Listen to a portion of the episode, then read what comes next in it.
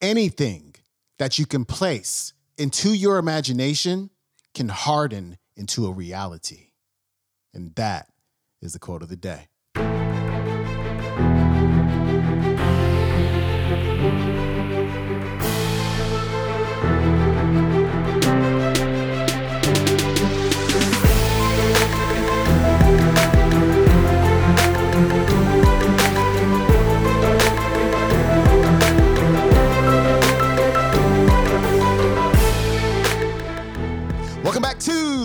The Day Show. I'm your host, Sean Croxton of SeanCroxton.com. We've got one of your favorite speakers back on the show today, Dr. Wayne Dyer. And Dr. Wayne is talking about a couple of my favorite topics the imagination and also the qualities of self actualized people. Here's Dr. Dyer. And Thoreau's definition of success was this He said, if you advance confidently in the direction of your own dreams, and endeavor to live the life which you have imagined, you will meet with a success unexpected in common hours. That's what my life has been about. It's been dedicated to this idea of, of advancing confidently in the direction of my own dreams and endeavoring to live this life which, which I have imagined. And the key word there is dreamed and imagined. Your imagination is your greatest gift. Anything that you can place into your imagination can harden into a reality if you follow very specific principles. I outlined them in detail in Wishes Fulfilled.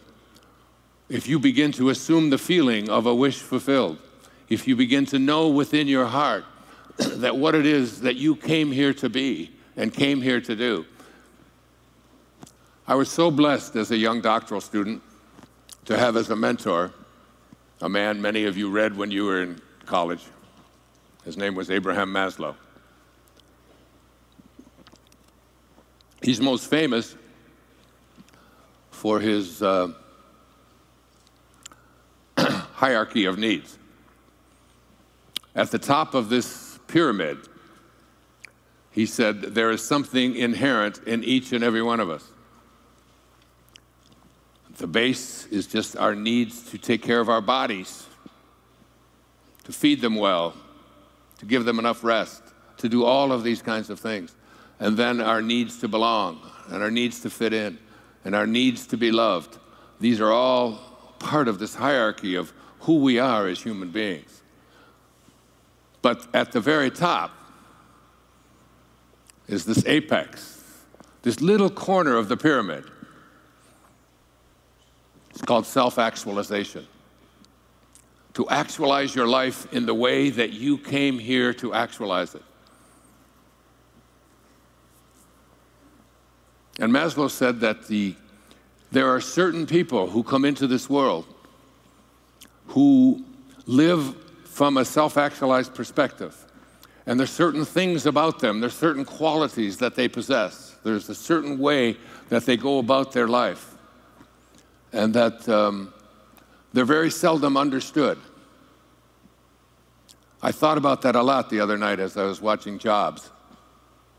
I think about it as I was sitting next to your CEO, Mark. That, um, and I think about it in terms of my own life. Because so many people are willing to come into your life and tell you what your Dharma ought to be. That you should be doing this, that you should live that way. That when you place your thoughts on what other people want for you, or when you put your thoughts so much on what you don't want, or what's missing, or what you can't have, and self actualized people don't think like that. The day that I became acquainted with Dr. Abraham Maslow was because the principal in the school where I was the school counselor got the flu. And she changed the whole course of my life that day when she got the flu. Because, because she got the flu and was sick, I had to address the entire parent group of the school that I was teaching at in Michigan, Mercy High School. And that, the day after Labor Day, in 1966, I addressed the student and their, and their parents on what I had a vision for what the school year was going to look like. I was 26 years old. I just received my master's degree and was ready to peruse all of the different ways of studying for a doctoral degree. I was going to study Jungian analysis. I was going to study Skinnerian approach to psychology. I, was, I had all of these ideas on what I wanted to do. And a girl named Nancy Armstrong walked into my office. Now, these are quantum moments. Maslow called them peak experiences. She walked into my office, and I look back at this as I wrote, I Can See Clearly Now, and I think about this so profoundly. It was like she handed me a book. It was a compendium of great contributors Yeats and, uh, and Freud, and I mean, every, every uh, scholastic area of inquiry was in there. There was about maybe 80 or 90 essays in there. And she said, My mom heard you speak last night. And she was so taken by what you said that she uh, got this book because she's a member of something called the Book of the Month Club. And the Book of the Month Club gives a, uh, a bonus to uh, people for buying so many books. And they gave her this, and she's never going to read it, but she thought because of what you said last night, you would like it. And I read this collection of writings, and uh, I looked at it, and I thought, this is interesting. And that afternoon, I was to go down and file my plan of work for my PhD program. And rather than drive down and take the, face the traffic going into downtown Detroit, I was at the University of Michigan and Wayne State University. I, um, I sat and read an essay called The Whole Man by Abraham Maslow. And Maslow was the first person that I'd ever seen in the field of psychology who spoke about we should not be assessing who human beings are and what they're capable of doing based upon what's missing or what's wrong or what they can't do or their weaknesses. We shouldn't study neurology uh, neuro- neurological disorders. We shouldn't study the, how uh, psychotic people are or how neurotic they are. We should look at the greatest achievers who've ever walked among us, know that they all came from the same intelligence, and recognize and help people to find that within themselves. And as I read this essay, I was so taken by it, and he talked about the qualities or the characteristics of what he called self actualizing people. And he said the number one quality and characteristic of these people who live at the apex of what he called self actualization, who are way beyond just taking care of their biological needs, who are way beyond, beyond their social needs, who are way beyond needing to be loved and so on. These are people who came here with a purpose. These are people who have a dharma. These are people who won't let anyone else determine what it is they're going to be. He said the number one quality of these people is that they are independent of the good opinion of other people. They listen to an inner voice that only they can hear. They have a soul inside of them. Their soul, I wrote this out the other night about the soul. The ideal of the soul this inner part of you that says, I think I'm going to, the commander in the command center that's in each and every one of you that is processing the words that are coming out of my mouth.